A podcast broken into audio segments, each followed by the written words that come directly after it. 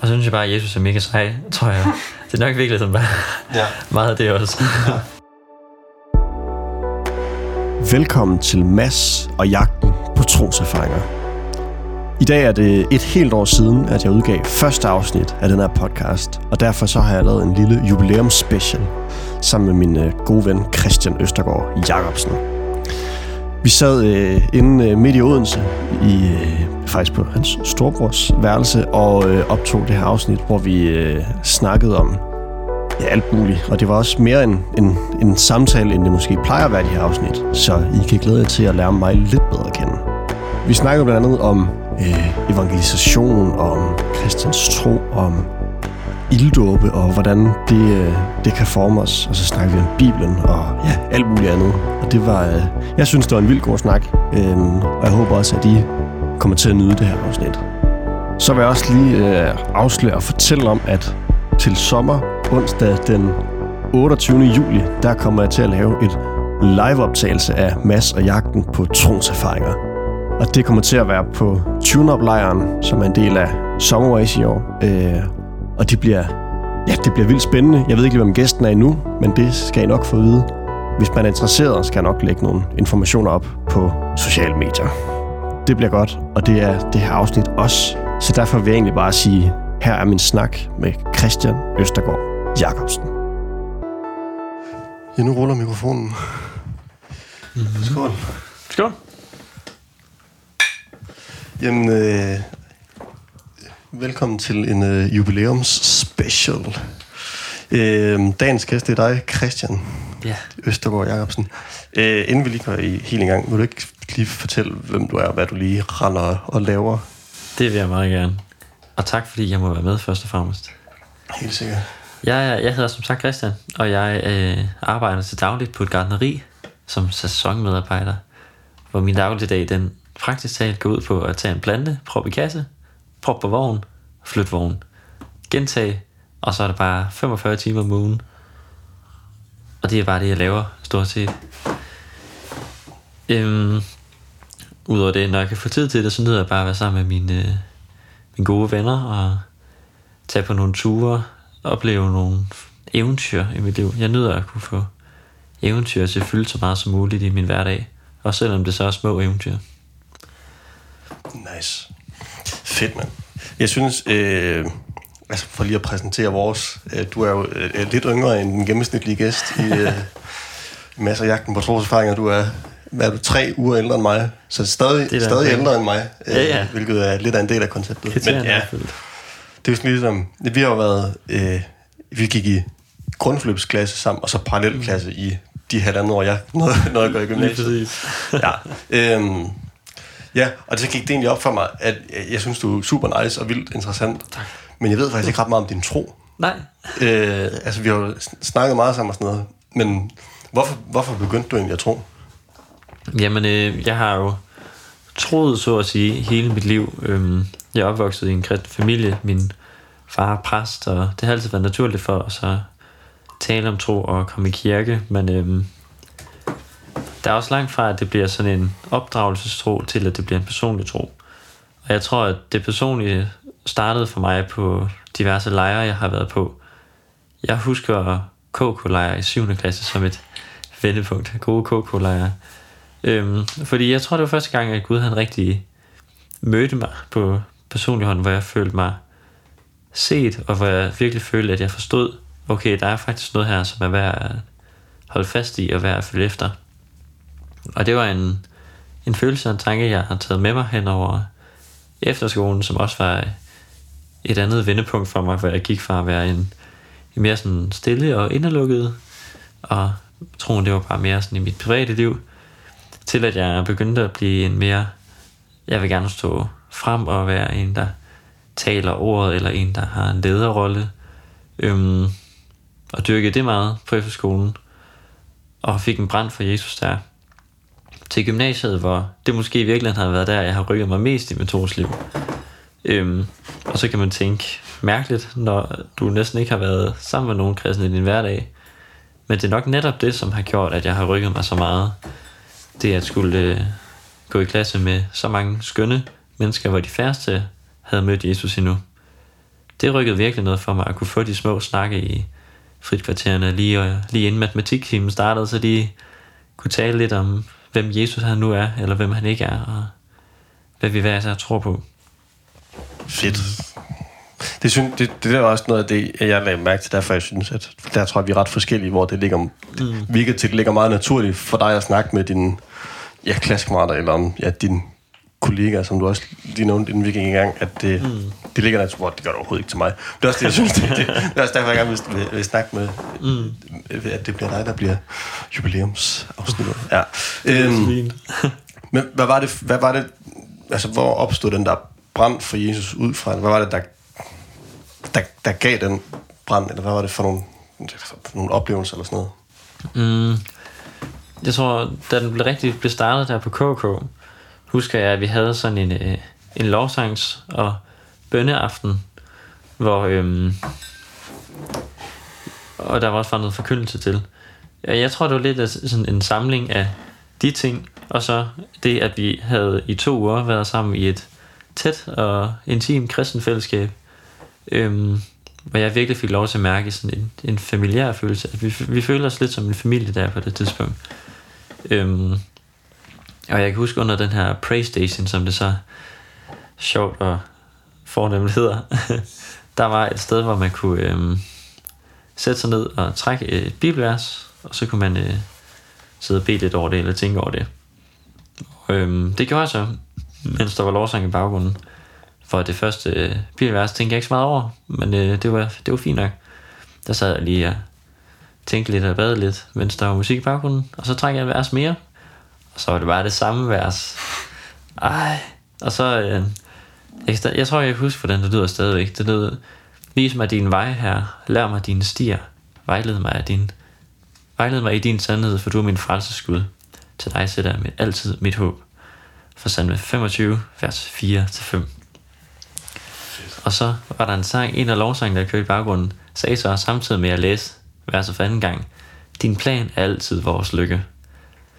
Og så var det lidt som om, at hele den røde tråd, den, den lyste ligesom op i min, i min fortid og pegede frem mod fremtiden i mit liv her på jorden og mit liv videre, at der var virkelig en mening med, at man, man var her, og med det, man gik rundt og foretog sig. Ja, det tror jeg egentlig er meget det, som ligesom sparkede gnisten i gang. Og hvad er det for en mening? For meningen med, med hele tilværelsen? Ja, altså hvad var det, hvad var, hvad var den røde tråd?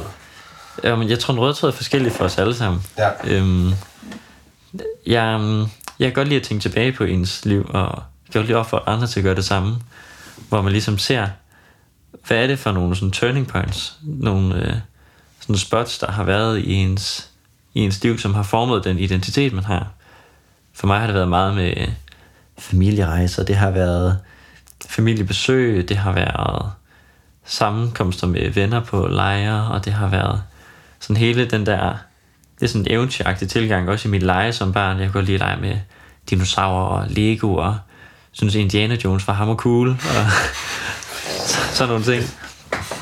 Og hele, alt det der har ligesom lidt sammen til altså, at danne den identitet, som jeg efterhånden er ved at have bygget op, og sammen med flere begivenheder senere i mit liv. Øhm, og det er ligesom den røde tråd, jeg føler, jeg kan følge for mig selv. At der så også er en rød tråd i Bibelen, er jo kun federe. Og den er også en, man kan blive ved med at følge, både for ens eget liv og øhm, for Guds plan vi har overordnet set. Og så er der jo bare en enorm større og stor generel mening med, at, øh, at man er til. Både at man altså i sig selv er til, fordi at Gud han simpelthen bare elsker os så enormt meget, at han havde behov, eller ikke havde behov, fordi han ikke behov for noget som sådan, men han havde lyst til at dele den kærlighed med, med nogle andre end sig selv og hinanden, så at sige, i træenigheden. Det, det synes jeg i hvert fald er en god tanke. Det med, at han så har skabt mennesket næsten bare med det formål at elske det. det synes jeg er lidt en, en opmuntrende tanke. Øhm, og så er sådan overordnet dørplan med, at vi så skal være sammen igen i, i himlen, hvor han får virkelig øh, gjort en ende på alt vores ondskab på jorden, og vi så kommer til den nye jord og kan være sammen igen. De, de lysende øer. Jeg elsker det billede med de lysende øer. Ja. Mm. Jeg synes, det er en sød formulering, det der med, at han har skabt os nærmest kun, altså nærmest kun for at elske os. Ja. Altså det er sådan, Det er lidt vildt at tænke over. ja, det, øh, det synes jeg er en fed formulering. Hvad hedder det? Nu som jeg nævnte før, du er relativt øh, evangeliserende, vil jo være et, et, et, et, et ord, man kunne... Øh, Det kunne man sige. Ja. øhm, hvor, hvor, altså fordi, ja, som jeg nævnte før, det var, det var sjovt, hvordan at, øh, ja, du siger, at du bare lige fik endt med at snakke med din Brians matematik lige fik snakket lidt om Jesus, hvor, ja, det, ja, men altså, hvor, hvor kommer den der trang fra, eller altså, hvor, mm. hvor, hvor kommer det fra, det gen, eller hvad skal man sige? Jamen, øh, jeg har lyst til bare at sige, at det kommer fra Gud. det, det er klassiske søndagsskolesvar, men det, det, det er jo sådan, det er, tror jeg.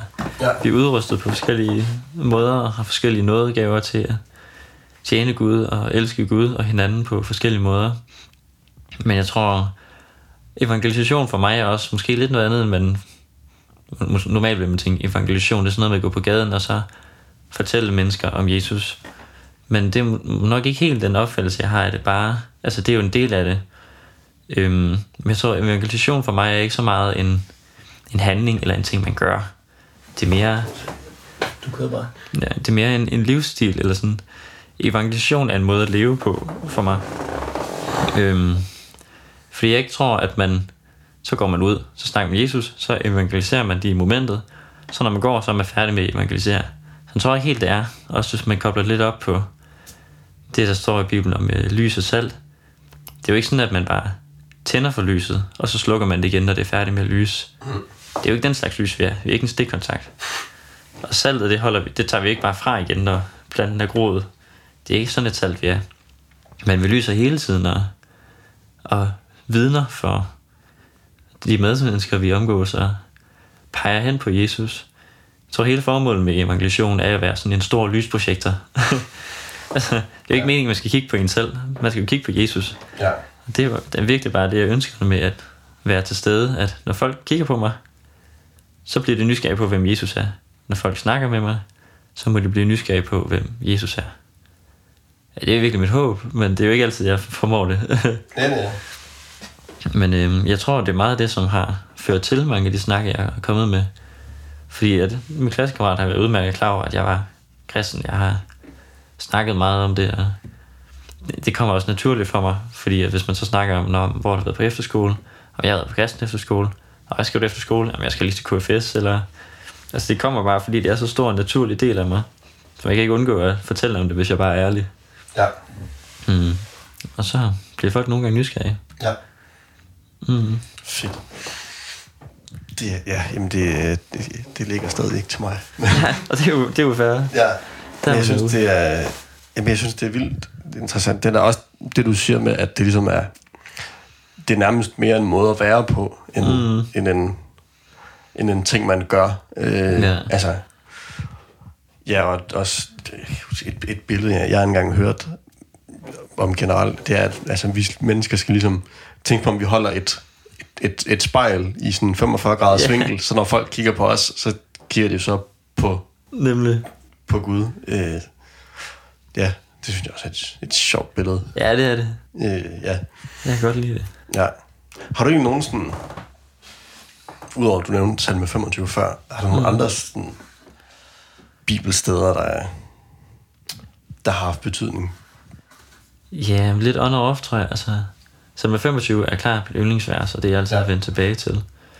Øhm, jeg kan huske i min studenterhue, der står, jeg kan ikke huske, hvad der står her lige nu. Øhm, hvordan er det, det lyder? Øhm, det har jeg glemt lige nu, hvordan det lyder. Det er et super fedt vers, noget med, at man at Gud han giver en styrke til at kunne klare det, og at æren ikke er min egen, men Guds øhm, er formålet med det mindes jeg. Men jeg kan også godt lide kærlighedsverset, kommer lige i tanke om. Ja. For Romerbrevet. Alt det, der står om kærligheden. Og sige, det er jo ikke kun en beskrivelse af den kærlighed, vi jeg tror egentlig på ingen, eller ikke på ingen måde, men altså det er jo ikke en beskrivelse af den kærlighed, vi mennesker har til hinanden. Øh, det er det også. Det farver jo, hvordan vi elsker hinanden. Men det farver lige så meget, hvordan Gud han elsker os. Og måske farver det endnu mere, hvordan Gud er. Fordi Gud er jo kærlighed, det siger han selv. Så det er jo en stor og lang beskrivelse af Guds væsen, samtidig med, at det er en stor lang beskrivelse af, hvordan Gud han elsker os med hele sit væsen. Det synes jeg i hvert fald er et dejligt sted at vende tilbage til. Det er det også. At det er noget af det, jeg, også, jeg, jeg synes også, det er interessant, at så, så vidt jeg har forstået, nu er jeg jo ikke teolog endnu. Endnu. Ja, endnu. ja, ja. Øh, men at, at, det, at det er noget med, at det der, altså kærligheden er tålmodig, kærligheden er mild og sådan noget. Mm. Det der, at det er egentlig ikke, altså det er ikke bare sådan nogle passive, når du er da mild, sådan en gang mm. det er sådan, altså kærligheden gør tålmodig, og kærligheden gør Ja. er faktisk egentlig mere det der forstået, altså sådan, Mm. øh, ja, det er også bare, det blev også nævnt i sidste afsnit der. hvor Marie nævnte. Jamen, det er også bare, det er, det er et fremragende sted. Ja, det må man sige. Og det er jo, et, det er jo, der står jo heller ikke, at kærligheden nogle gange er tålmodig, eller Nej, nej, det er det. kærligheden er tålmodig, når det virkelig er let at elske hinanden. Men kærligheden er altid tålmodig selv, når den, man prøver at elske, er træls, eller man har svært ved at elske hinanden, så er det stadig den samme kærlighed. Ja. Også at det er, ja, introen der med, om jeg så kan alt muligt. Hvor det, mm. det tror jeg, at de, der bliver, jeg bliver fanget i, at Nå, så et eller andet, så kan jeg da det her, men hvis jeg ikke elsker mennesker, altså, du ved, Ja. det er sådan lidt, jamen, det er fuldstændig lige meget, om du så har den største tro og så videre. Hvis Ja. du ikke har kærligheden, så er det, det er mega ligegyldigt. Ja, fuldstændig. Ja. Det taler godt til mit hårdmodige jeg. Ja. ja. Er du egentlig typen, der tvivler? Ja, yeah, altså så vil det jo ikke være en tro, hvis ikke jeg tvivlede. Nej. Jeg. jeg tror næsten ikke, man kan være en kristen uden at tvivle en gang imellem. Mm. Jeg tror bare, at tvivlen ser forskellig ud for, for os alle sammen. Hvordan ser den ud for dig? Jamen, øh, den er meget sådan vag og sådan svær få øje på nogle gange. Og det kan både være en god og en dårlig ting, tror jeg. For det gør den sværere at få øje på, og dermed sværere at arbejde med. Men øh, ja, og det, det kan godt føre til en, en udbrænding, hvis man ikke man, øh, bliver opmærksom på det. Jeg, hvordan ser den ud for mig? Jeg tror måske, at det kan være sådan en... Nogle få tanker en gang imellem, hvor jeg tænker over, altså... Hvis nu det jo hele ikke er sandt, hvad så? Altså, så går jeg bare rundt og spilder min tid, eller... Men tit vender jeg så tilbage til en, altså selv hvis det hele ikke er sandt, så er det jo 100% det hele værd. Altså, et liv fuldt af, at man søger at være god over for sig selv og for hinanden og for en Gud og for en tilværelse, hvor man altid kan gå med en vidsthed om, at man er elsket, er jo det værd, selv hvis det så ikke viser sig at være sandt. Selvfølgelig, at hvis den er sand, så overgår det jo bare alt, man kan forestille sig overhovedet. Og jeg, jeg vil jo sige, at jeg er næsten er sikker på, at det er sandt. Men jeg kan jo ikke være 100% sikker. Nej, det er det. Mm. Nej, det er... Ja, det kan man jo ikke. Det kan man Det er ikke. derfor, det er en tro, som du siger. Ja, det er også det. Det er jo ikke en skråsikkerhed. Det tror jeg er sådan en stor misforståelse egentlig, det der med... Altså det er tit, man møder sådan en... Ja, det ved jeg ikke, om det overhovedet er. Jeg har et indtryk af, at det er tit, man møder en forestilling om, at nå, men som kristen, så er man skråsikker på noget falsk. Sådan, man bygger sit liv på noget, som man lader som om man ved er rigtigt, og dermed tror man, at alle andre tager fejl. Men det er ikke, det er jo ikke sådan, jeg oplever kristendom. Altså, jeg oplever det som om, at vi søger noget og følger efter noget, som vi er blevet overbevist om er sandt og den rette vej at gå. Og vi har ikke til formål at dømme andre for, at de følger den forkerte vej. For hvem er vi at skulle sige, at den vej er forkert, når vi ikke engang kender den sande? Men vi ønsker jo bare at tage så mange, med, så mange som muligt med på den vej, vi tror er den sande. Ikke for vores egen skyld, og måske heller ikke for deres skyld kun, men for Guds skyld også. Fordi han ønsker at være sammen med dem i kærlighedsbånd til evig tid. Og det, det, er, de har, altså det ville være fantastisk, hvis de havde del i det. Det må man bare sige. Ja, det er det. Det er derfor, vi har folk som dig til. Ej, det er, Jamen, jo, du er jo lige så meget en evangelist. Måske bare på en anden måde. det er, ja, i hvert fald på en anden måde. Mm. Øh, ja. Hvad går du egentlig er sådan optaget af for tiden? Um, Hvad fylder dit hoved? Lige her i løbet af weekenden har jeg været, lyttet meget til en sang, der hedder Refiner af mm. Maverick City Music. Øhm, hvor de Young synger I wanna be tried by fire, purified. Øhm, og senere synger de så Lord Take My Life. Altså sådan en, jeg lægger hele mit liv over i dine hænder, og jeg vil ikke længere være i kontrol over mig selv. Øhm, jeg har ikke, endnu ikke endnu taget stilling til, hvad jeg synes om teksten. Mm. Øhm, det har jeg tænkt, at jeg lige skal snart. Fordi det er en, et, et vildt statement, synes jeg. En, en, en vild bøn at kunne sige, jeg vil bare altså, være prøvet af ild, at gå igennem en ilddåb, og være purified. Altså, det er et voldsomt ord. Øhm, og ja, altså, Paulus han siger jo det med, at man er stærkest i sin magtesløshed. Det er fordi, at man ikke er afhængig af sig selv, men er afhængig af Gud og alene. Øhm, og med de øjne set, så er en ilddåb jo en, en måske en, en voldsom måde, men en effektiv måde at komme derhen til, hvor man vokser i afhængighed til Gud. Så længe man har det låst fast for sit øje, at det er, at det er der, man vil trække sin energi og sit, altså der man trækker sin energi fra, der man vil smide sit anker. Men det kan også blive lidt en, en faldgruppe. Øhm, jeg har i hvert fald hørt om mange, som i sådan en ilddåbsperiode har for svært ved at holde sig fast til det anker, de har smidt. Fordi det hele bare ramler omkring dem, og det giver ret god mening, og det er, sådan, er svært at stå i. Så jeg, øhm, jeg har tænkt meget over det der med en, at, at være tried by fire, purified, om det, om det er rigtigt at sige sådan, eller om det bare er sådan en, en overfortolkning, eller om der er noget rigtigt over det. Jeg synes, der er meget, meget godt at hente i det i hvert fald. Øhm, og jeg ønsker også for mit eget liv, at jeg bliver mere afhængig af Gud og mindre af mig selv. Fordi jeg bare selv er fuld af fejl, og det er Gud bare overhovedet ikke. mm. Ja, har du egentlig været igennem nogen sådan ilddåbe, som du siger, eller har du haft nogle sådan særlige perioder, hvor... Mm. Det har jeg nemlig ikke på sådan en så voldsom måde som en ilddåb. Nej. Og det er det, som... Øh, jeg ved ikke, om man kan sige, det nærer mig lidt. Mm. Fordi nogle gange så føler jeg lidt en uretfærdighedsfornemmelse over, at mit liv har været lidt let i forhold til så mange andre, jeg kender, som virkelig har haft mange hårde ting at gå igennem. Og det er sådan lidt en blanding af taknemmelighed over, at jeg har sluppet så billigt, samtidig lidt en falder jeg så bare virkelig hårdt, når jeg bliver ramt en dag, for jeg bliver ramt af en ilddåb en dag. Jeg kommer jo til at møde voldsom modgang. Mm.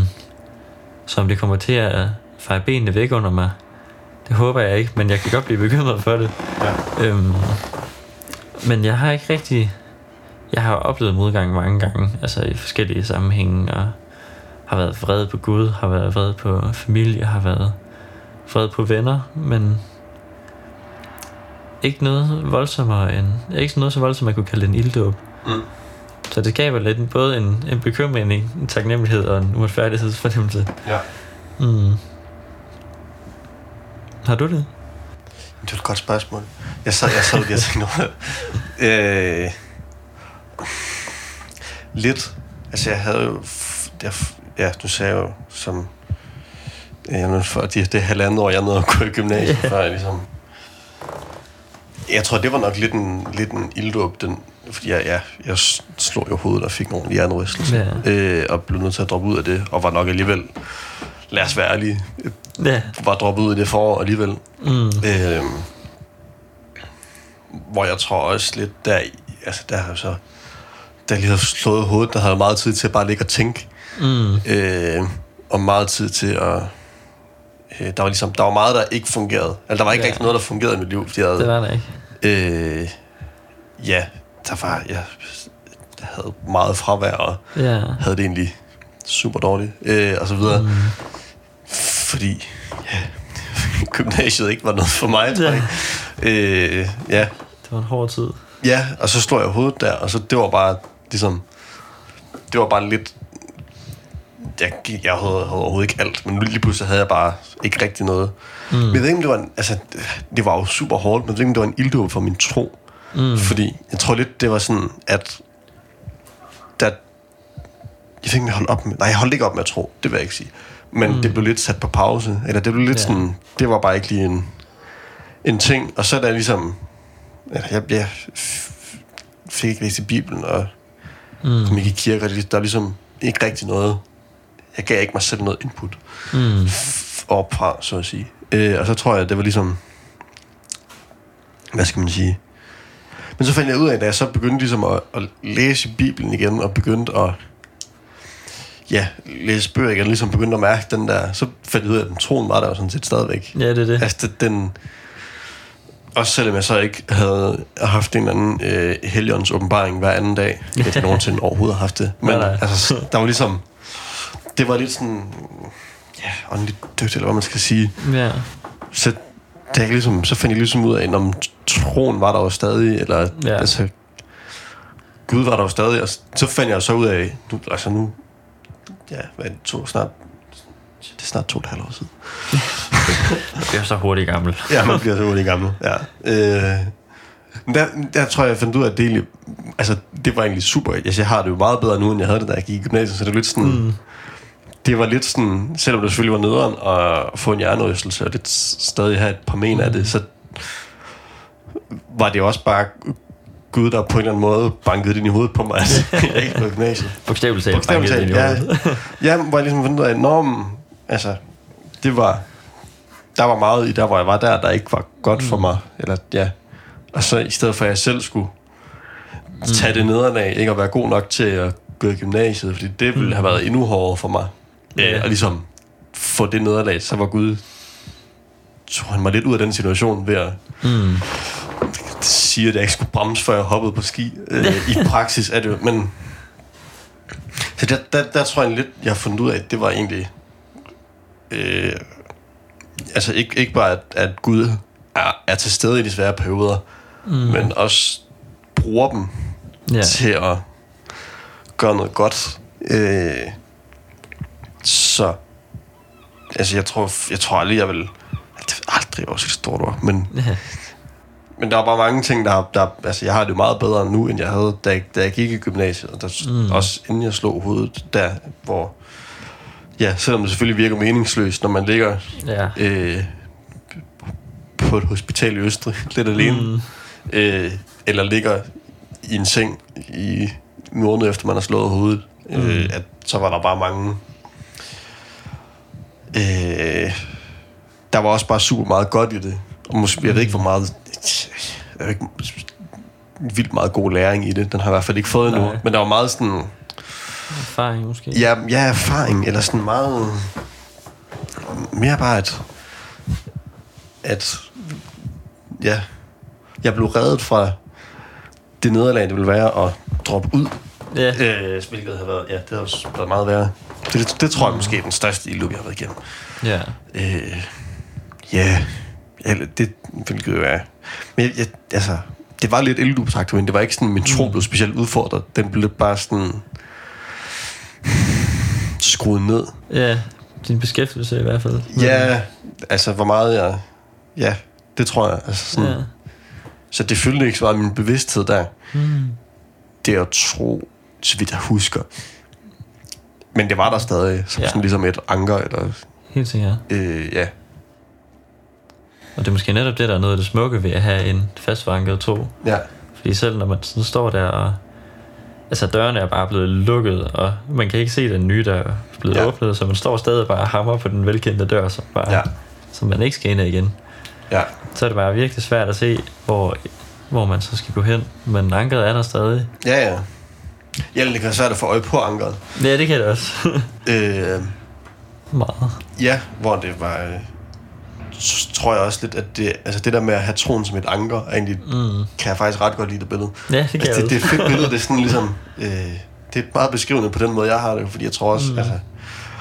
Nogle gange, når jeg... Jeg ved ikke, hvor meget jeg tvivler egentlig, men når jeg ligesom mm. tænker mig ud af et eller andet spor, hvor jeg, altså sådan, jeg kan ikke forestille mig verden uden Gud. Altså, det giver Nej. ikke... Nogle gange kan det jo selvfølgelig være svært at få øje på Gud, men jeg kan ikke... Jeg kan ikke forestille mig, hvad jeg vil, hvad jeg vil gøre, hvis... Altså, det, det min tro redder mig også lidt fra en eller anden eksistentiel krise Ja, øh, ja, kan nogle gange, det går nogle gange op for mig, at ja, men altså, Jesus har, har reddet mig fra eksistentielle kriser og Ja. meget andet også. Makker har bare ryggen. Ja, det er det. Det er Ja. så godt.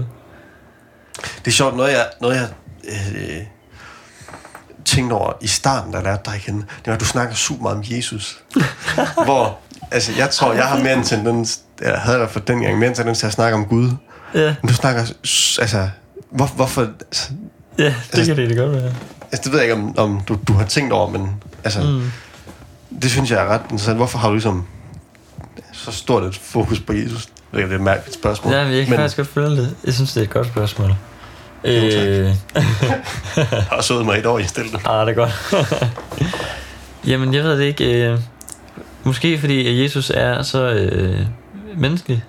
Ja. Han er let at relatere til i forhold til, til Gud. Fordi altså, altså, Jesus er jo ligesom der, hvor Guds, hele Guds væsen og hele den kærlighed, vi snakker om tidligere, bliver åbenbaret for os på en måde, som vi bedre kan forstå den. Ikke at vi overhovedet forstod den på det tidspunkt, eller stadigvæk overhovedet. Mm. Men han er jo 100% menneske og stadig 100% Gud, så han er mere relaterbar øh, for mig i hvert fald. Øhm, hvor jeg føler lettere, at jeg har sådan et venskabeligt bånd til, til Jesus.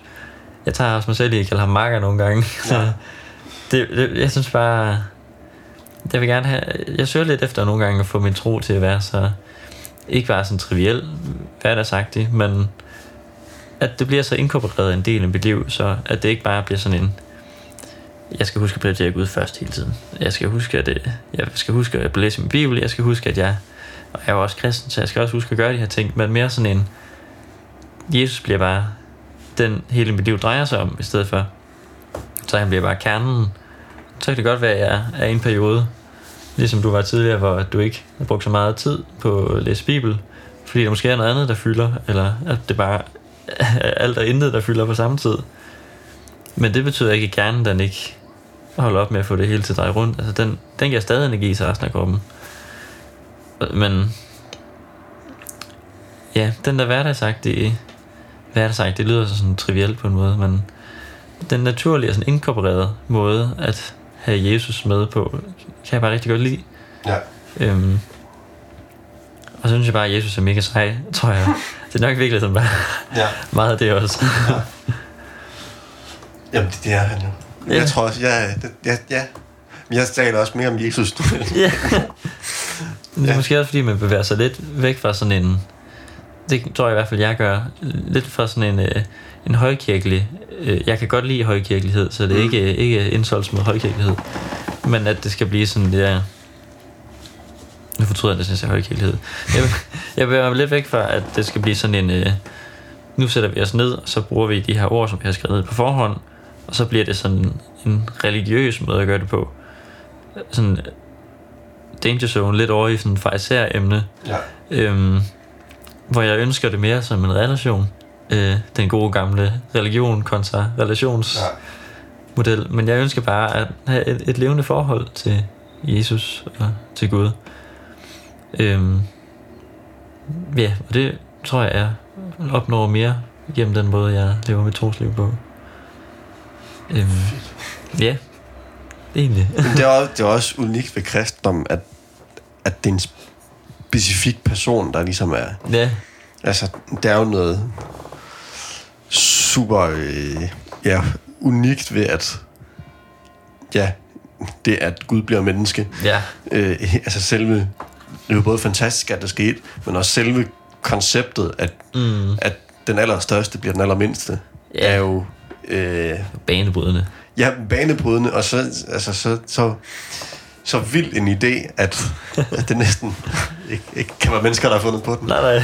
Jeg tænker jeg nogle gange, altså... Især ikke på den tid. Nej, nej, det var det er det. så fremmed for alt, hvad man havde tænkt. Jamen det er det, altså ideen om, at, at ja, eller, eller det super absurde i, at Jesus blev korsfæstet og bare mm. hængt, altså nærmest bare hængt til tørre. Ligesom, Ja. Se den idiot. Ja. Øh, og det var den måde, han døde på, og det, altså, og det er vidderligt Gud, ja. der hænger der. Det er så sindssygt at tænke over. Ja, og det er så, altså, det er så specielt, at det... Øh, jeg vil påstå, at det simpelthen ikke kan komme fra mennesker. øh, den står for egen regning. Men, øh, men det må den også gerne. Ja, det må den gerne. Ja. Nu har vi jo, altså det er jo, øh, Det er jo første gang, vi ser hinanden siden du tog til Grønland. Det er det. Og det har jeg ikke hørt noget om. Sådan, så vil du ikke fortælle mig om din tur til Grønland? Jo. På Åben mikrofon. Helt vildt gerne. Jeg har været øh, i Grønland i Ja. ja. et halvt år, og har arbejdet som volontør på øh, Sømandshjemmet i Asiat, gennem en organisation, der hedder Sømandsmissionen. Kongeorganisation og kongekoncept at være volontør der. Det er bare helt fantastisk, og alle burde gøre det der øh, flere gange i deres liv. Men altså, hele formålet med sømandsmission er bare på mange måder, at man ligesom altså driver mission for sømænd. Sømandsmission. Men fordi at der er så mange sømænd, som når de sejler derude, kommer til at føle sig alene, eller føler sig deprimeret, fordi det er så lang tid, de er væk fra deres familie måske, eller deres hjem, eller det de kender, og det de er trygge ved, og de kommer ud, og man kan bare hurtigt blive ensom af at sejle rundt i så mange måneder alene. Der er nogle vilde statistikker på øh, sømændene, og hvordan de kan have det. Og det er jo ikke fordi, de ikke synes, deres job er fedt, fordi de elsker jo deres job. Det er bare deres tilværelse, som kan være hård nogle gange. Så hele det med at kunne komme ud og møde sømændene midt i deres job, er bare helt fantastisk. Altså, gennem Sømandsmissionen har vi været på mange sådan, såkaldte skibsbesøg, og der ved Grønland har vi opbygget nogle gode relationer til mange af de lærerskibe, som øh, kommer op med varer til Grønland. Så gode, at vi bare, når de kommer, så vader vi bare ombord på deres skib og siger, hej, hvad så? Skal vi drikke kaffe sammen, eller hvad? Og så har vi taget en avis og nogle notusblokke med os, noget forskelligt. Og så sætter vi os bare i deres kantine, og de holder lige pludselig en ekstra pause, bare lige fordi vi kommer forbi. Ja. Og så drikker vi kaffe sammen, og så snakker vi bare. Eller snakker overhovedet ikke, og sidder bare. Og det er bare enormt stærkt at mærke, hvor glade de er for det, og hvor meget de værdsætter, at der er nogen, der kommer og besøger dem, og vil bruge tid sammen med dem. Øhm, ja. Og så er der også meget ud over det, øhm, i jobbet som volontør, som er er fuld af diakoni, altså ligesom Ja. mere evangelisation, som vi snakker om tidligere. Øhm, og det er endnu mindre med ord, øh, når det er Grønland, fordi at det er ikke alle, der taler så godt dansk. Især ikke i Asiat, hvor jeg var, fordi det er en, en lille by. Øhm, jeg kan ikke huske, om det var Pave Frans, der sagde det en dag. Det der, han sagde et eller andet i retning af at forkynde evangeliet om nødvendigt med ord. Det er ikke Pave Frans, men eller en Frans ja, Assisi. Frans Assisi, ja. Ja. ja. Det var ikke Pave Frans. Nej. Men ja, øh, ja, jeg synes faktisk, det er enormt fedt sagt. ja. Og det synes jeg virkelig, man fik lov til at erfare deroppe. Fordi at det vi gjorde var jo ikke andet end at vi kom og drak kaffe med sømændene. Eller at vi tog kaffe med ned på anstalten som deres fængsel. Og så spillede vi kort med dem. Vi snakkede ikke nødvendigvis særlig meget om tro. En enkelt gang imellem, så gjorde vi, at vi fik der lov. Eller nogle af vores venner fra Sisimiut fik lov til at dele en bibel ud til en af dem en dag. Øhm, og så nede på brættet, hvor der, der hvor de sælger fisk, der kan de altså stort set intet dansk i Asien. Så der var vi også bare nede og gav dem en kop kaffe, spillede dam med dem. Og det betyder bare enormt meget for dem. Og de ved, at vi kommer fra sømandshjemmet, og de ved, hvad sømandshjemmet står for. Og det er jo virkelig evangelisation, ja. for mig i hvert fald. Og der behøver man ikke nogen store ord. Man behøver faktisk ikke rigtig at kunne noget. Nej. Du skal jo kunne bruge en Mokka Master, og det er sådan set det. Ja. Mm. Fedt. Er man ikke også meget stille på Grønland? Altså, der, Jo. det slår mig som et enormt altså, stille sted med meget tid mm. til bare Jo, tænke eller være til. jo men Eller det, hvad? det har du ret i. Altså, det er meget roligt. Ja. Øhm, man har ikke travlt på samme måde, som man har i Danmark. Nej. På en rigtig god måde, synes jeg. Fordi vi har virkelig travlt med at komme afsted, få en uddannelse, arbejde, arbejde. Og hvis ikke der er noget i vores kalender de næste tre uger frem, så er der eller andet galt. Og, Ja. uh, får vi nu brugt nok tid på alt det, vi gerne vil, og bliver jeg ensom nu, fordi jeg kan se den ven i en uge, og Grønland har sådan en rigtig rolig kultur, altså. De bygger lidt op, øh, de har et ord, der hedder Jungilak, som er lidt ligesom det gode Hakuna Matata. Plejer jeg i hvert fald at forklare det. Det betyder egentlig bare, at det går fint. Ja. Og det bruger de bare om alt. Altså når de spørger hinanden, hvordan går det, så siger de bare, Jungelak, det går fint. Eller hvis de lige kommer til at lave en fejl, ah, Jungelak, det går fint. det går Ja. nok. Øhm, de lever bare virkelig meget nuet. Og det skaber nemlig rum til øh, en ro og en stillhed til at reflektere mere over de ting, der fylder. Og det kan både give enormt meget overskud og glæde over det, man så har, eller det kan give store problemer i forhold til alt det, man har brudt, eller alt det, man ikke har. Øhm, Så man får virkelig, altså man kommer i berøring med sig selv på mange Ja. ja. måder. Og det synes jeg er sundt. Især hvis man har nogle gode at tale med om. Hvilket vi heldigvis havde. mm. Er du god til at være stille? Kan du, altså, eller er du god til at være i stillhed? Ja, det tror jeg faktisk, jeg er. Underligt nok, fordi jeg er sådan en rigtig ekstrovert type, der elsker at komme ud og lave noget hver eneste dag. Øhm, jeg bliver tit træt, hvis jeg har siddet en hel dag for mig selv. Så er det lige meget, om jeg har været på arbejde i 50 timer hele ugen. Hvis jeg har en, et helt døgn, hvor jeg kun er mig selv, så kan jeg godt blive træt. Ja. Samtidig synes jeg, at retræte for eksempel er det bedste i verden. Fordi at, det er nok i virkeligheden, fordi at jeg ikke føler, at jeg bare bruger tid med mig selv, så jeg bruger tid alene. Men at jeg der har et fokus på det, så jeg bruger tid med Gud i stedet for, og bruger tid i naturen. Jeg lever enormt meget øh, højt på natur. Ja. det kan næsten gøre det ud for at være sammen med mennesker i forhold til min ekstroversitet. Bare at være ude i naturen. Øhm, jeg nyder stillheden meget, fordi at jeg får tid til at stands op og fundere over, hvor jeg står, hvor jeg har gået, og hvor jeg er på vej hen. Det er jeg meget glad for.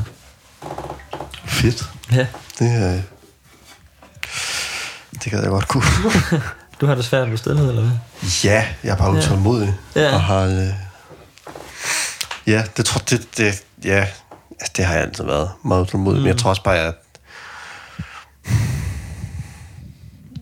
god til at øh, min telefon og sådan noget. Øh, altså det, jeg tror, det, er sådan først for nylig, det er, det er ligesom, det begyndte lidt at optage mig. Mm. Sådan, øh, hvor jeg tror, jeg har da jeg, enormt mange dårlige vaner, og enormt ja. egentlig få øjeblikke, hvor jeg ikke tænker, eller hvor, hvor jeg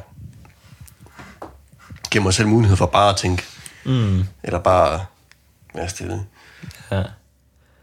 Sådan ser min hverdag også tit ud. Ja. Men jeg tror, for mig ser det tit, hvordan man lige får opbygget sådan en setting omkring det.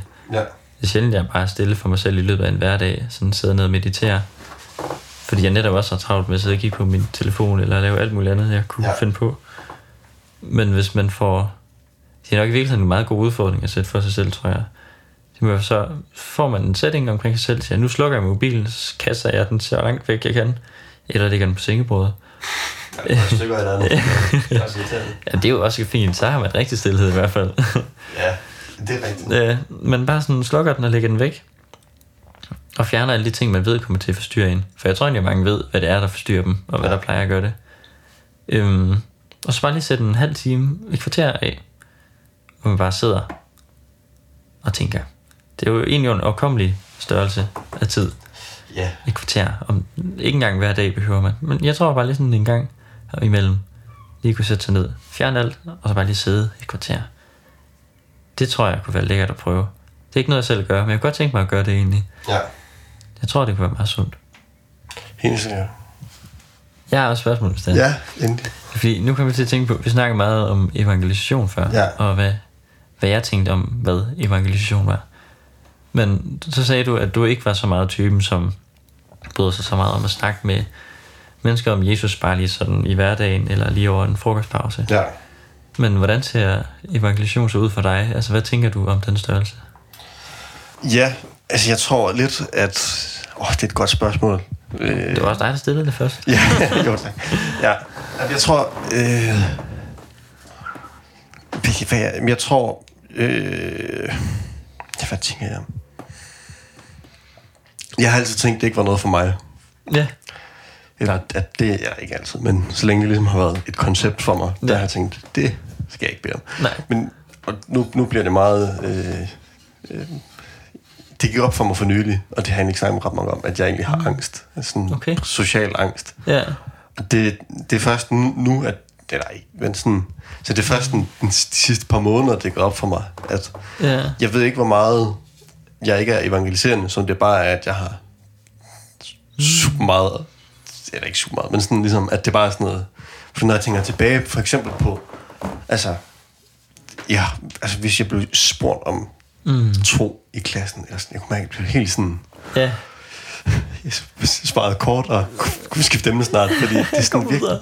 Jamen, det bliver... Altså, jeg, jeg tror... Øh, ja, så jeg tror altid, for, altid, for mig har det bare altid, uden jeg har vidst, det var derfor, mm. men så har det bare altid været sådan en, det, nej, Nej. det skal jeg ikke. Øhm, jeg tror, noget af det, jeg, tænkte over, da jeg ligesom havde en hverdag med andre mennesker end mig selv. øh, det er i hvert fald ja, en fast hverdag. Det var meget sådan, ja, lidt, lidt det, du også siger med bare at være, eller lidt mm. måske normalisere det. Ja. Øh, fordi man skal også ligesom, ja, jeg tror i en gymnasievirkelighed, i hvert fald den jeg var i, eller mm. vi var i, der var kristendom og det at tro var ligesom, det står slet ikke en ting. Nej. Der var nogen, der, øh, hvor at, så kan jeg i det mindste normalisere det på en eller anden måde, eller gøre det mindre farligt. Ja. Og måske, at det kan godt være, at jeg så ikke er den, der, der siger et eller andet, eller ligesom at tager mm. snakken på den måde, at alligevel være ja, på den måde normal, men uden at være normal. Altså sådan, du mm. ved, ja, hvis det giver mening. Ja, det giver mening. Altså sådan, både normalisere, hvad det egentlig er at tro, men også forhåbentlig gøre lidt et indtryk, eller lidt være sådan, Ja. lidt, lidt være sådan en, hvor man tænker, okay, der var alligevel Ja, nemlig. et eller andet over ham. Jeg ved jo overhovedet ikke, om jeg havde det indtryk. Eller, Det ved jeg heller ikke. Det kunne øh, være. men det er ligesom, det tror jeg lidt, at sådan, jeg tænker om det. Altså, mm. Eller i hvert fald, hvad, hvad min rolle er. Og ellers bare at, lidt at udryste folk som mm. dig. Eller udryste, ligesom, det, det tror jeg mere, at jeg er sådan en, der ligesom kan lave en podcast, hvor jeg mm. øh, ligesom, du ved, mm. det tror jeg meget er sådan, øh, sådan jeg tænker over det. Øh, ja, ellers så tænker jeg også bare, at der er, der er bare noget, der hedder forskellige tjenester i kirken. Det er der virkelig. Og der er bare noget, der hedder forskellighed. Og, at, Ja. og, og det er fantastisk. Og, Det er det. Og, ja, altså... Øh, hvor, altså tit, eller ikke tit, nogle gange har jeg også bare kunne få sådan en dårlig samvittighed over, at... Mm. Dårlig samvittighed over, at jeg ikke har det der... Du skal bare fortælle folk om Jesus Ja. gen. Men det er også bare lidt, og Ja. det er bare ikke godt. Og, altså, dårlig samvittighed er sjældent godt. Kommer der en måde. virkelig ikke Øhm, noget godt ud af. Ja, det tror jeg jeg tænker over. det. Ja, ja, det kan jeg godt se. Jeg tror, den følelse, du får, er sådan en nærmest et adrenalinkick, når du, når du bliver spurgt om det. Ved du, hvad den udspringer af? Altså, er det fordi, at man er... Oplever du, at du er bange for snakken, eller er det fordi, at du oplever den som værende særligt vigtig, eller sådan? Nej, mere, for, mere at jeg er bange for snakken, tror jeg. Ja, Øhm, ja, det tror jeg. Det er meget sådan en, en følelse af, at jeg skal, nu skal, jeg skal væk fra den, det, Ja. ja. den her situation. Øh, jeg ved ikke, om det er, fordi jeg er bange for, at folk lærer mig at kende. Hmm. Øhm, det har jeg også nogle gange tænkt over, altså, hvor lidt jeg siger i den her podcast, lige ud det her afsnit. Altså, sådan, det er meget sådan en god måde, hvor jeg ligesom kan, ja, kan gøre noget, uden folk rigtig lærer mig at kende. Ja. Øh, anonymitet. Ja, lidt. Øh, eller også bare, at ja... Jeg ved ikke helt, hvad det er nemlig. Mm. Altså, hvad det er, hvad det er der, der sker. Eller hvad det er, jeg tænker. Jeg kan bare mærke, at det er sådan en... Okay. Det lyder Spørg. Christian. Eller sådan... Ja. Ja, oftest i hvert fald. Mm. Det er også enormt skrøbeligt, når man kommer derind. Ja, det er nemlig det. Det er meget det er jo en skrøbeligt. enormt stor del af ens tilværelse. Ja, det er meget det, de sårbart. og spørger ind. Så hvis, hvis de lige pludselig synes, at det, man siger, er noget humbug, eller at det var nok fjollet, hvis man tror på sådan noget, Ja. så er det jo en stor del af ens personlighed, der ligesom ikke krakelerer nødvendigvis. Ja. Og så måske alligevel. Fordi det er, jo, det er jo hele det, ens liv drejer sig om på mange måder, Ja, ja. som, øh, som man ligesom er inde på. Ja. Ja.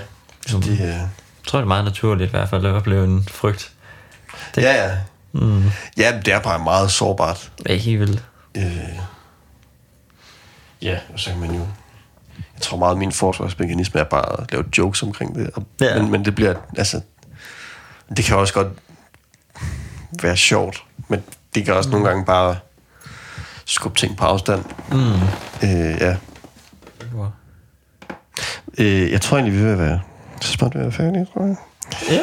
Men, altså, har du mere, du, øh, har du noget, du ikke har fået sagt, eller ikke har fået spurgt mig om, eller eller andet? Jeg har mange ting, jeg gerne vil spørge dig om, Mads. er, er der noget, du sidder virkelig og brænder ind med? Øh. Så, øh, det er ikke, fordi vi skal være færdige. Det, jeg, jeg tror ligesom, jeg er... Ja. Nej, men jeg tror ikke, jeg har noget lige på tungen lige nu. Nej. Ja. Så er det være tid til det sidste spørgsmål. Har jo lige, og den må du så vende skyde i hovedet på mig. Altså. Okay. Øh, Fedt. men hvis du nu skulle skrive en bog, hvad skulle den så handle om? Ej, jeg kan godt skrive en bog. Hvad skulle den handle om? Øhm, hvad skulle den handle om? Hvis man skriver en bog nu, så tror jeg, at den skulle handle om meget af det, vi har snakket om nu faktisk. Ja. Øhm, at være kristen i sin, i sin hverdagsliv, sådan livsstilskristen, og at, altså at leve et levende trosliv. Det kunne være, at den egentlig bare skulle hedde den levende tro. Nej, den skal ikke hedde det, fordi det er sådan lidt, der gaber man, når man læser den. Ja. Men altså konceptet en levende tro, Ja. tror jeg, jeg vil skrive en bog om, hvis det er. Fordi det fylder meget mine tanker, og jeg synes, det er enormt spændende og mega relevant. ja. Mm. Nice. Hvad vil du skrive en bog om? Jamen, det er jo et godt spørgsmål. Øh, måske, om, måske om politik og tro. Ja. Det, det, det optager mig meget i øjeblikket. Okay. Øh, fordi ja, det, det synes jeg bare, det er virkelig interessant, hvordan evangelierne skal omsættes til, eller hvor- og hvorvidt, Mm. og i hvilken grad det skal omsættes til, Ja. til lovgivning. Øh, ja, det synes jeg er interessant. Men ellers så tror jeg, at det egentlig vil skrive, det, det skulle hedde noget med det unikke ved kristendommen, eller det smukke ved kristendommen. Sådan noget. Øh, fordi noget af det, jeg har... Øh, jeg synes, den kristne etik er så sp- specielt. Det var også lidt noget af det, jeg sagde før, at mm. det der med, at det hele bliver bare vendt på hovedet. ja, det gør det virkelig. Altså sådan, og hvordan at alle andre religioner handler om, hvad du skal gøre for at opnå noget. Altså, Mm. hvad skal du gøre for at opnå at komme i himlen, eller hvad skal Ja. du gøre for at øh, komme i nirvana, eller sådan noget. Mm. Hvor, hvor det der er med kristendom, det er, det er slet ikke det, det handler om. Det er gjort. Det, du, ikke, altså, du, skal ikke, du, altså, du skal ikke leve op til troen, du skal leve ud fra troen. Ja. Øh, og hele den også, hvordan øh, ja, bare hele næstekreditstanken, at etikken er så fokuseret på den anden person, Ja. øh, og tjene det andet menneske, og mm. det her billede af, af, som jeg ikke kan huske, om jeg har læst det, så er der bare noget, jeg lidt har tænkt mig til. øh, men altså, hvis alle nu tænker på den, det næste, mm. så er der ikke nogen, der har brug for at tænke på sig selv. Det er jo rigtigt. Altså, det er, det er, så, det er så unikt, og det er så smukt et billede. Ja, det er virkelig tankevækkende. Øh, og hele det her, ja, at, at hvis vi bare alle sammen løfter hinanden, så er der ikke nogen, der har behov for at løfte sig selv. Nej, Øh, det synes jeg er vildt spændende. Det tror jeg, jeg vil skrive. det kan jeg forstå. Der vil jeg gerne læse sådan en bog. Ja. øh, Det er så enormt spændende at tænke ind i, sådan, hvordan kulturen har været omkring det dernede. Fordi ja. Det er jo let for os at forestille, når, eller det er ikke let, men det er anderledes for os at forestille, hvordan Jesus ville se ud i en, en vestlig verden, altså Ja. i vores samtidskultur. Men hvis man tager ned i Israel på den tid, for så lang tid tilbage, så er der bare virkelig mange ting, som bare kan være så stærke at finde ud af. ja. Alt muligt med, hvad er et sennepskorn egentlig, og sådan, hvad bliver Ja, det for til, og Skud ud til for- Morten Hørning. Afsnit 8. Øh, ja. Ja, der er bare mange ting. Her bog. ja, det er det også bare, at jeg tror, at, at altså, hele den her tanke om, at hvor man kan også, der er jo mange kristne, der ligesom, og det gør jeg jo også selv, får troen til at handle om det, jeg skal gøre, for, mm. men det er overhovedet ikke, altså sådan, hvor det er så, det er så naturlig en tendens, Ja, at gøre det for mig, altså for mig som menneske, det er så naturligt og langsomt gøre troen til noget, jeg skal gøre, og Ja. gøre den til mit projekt.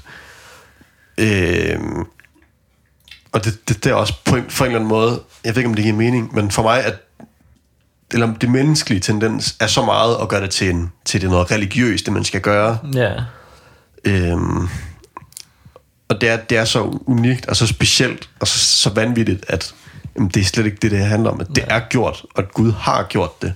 mm. Det er, at det kan, det kan, det er, Nej, det er så menneskeligt at vil præstere. ja, det er så menneskeligt, at Og det det, det, er, så, så- det er så umenneskeligt, og Ja. at der er præsteret. Det er helt overmenneskeligt. Ja, det er simpelthen guddommeligt. Det tror jeg, noget, noget af det vil jeg skrive en bog om. Ja, Tror jeg. fantastisk. Jamen, vi rundede lige en time.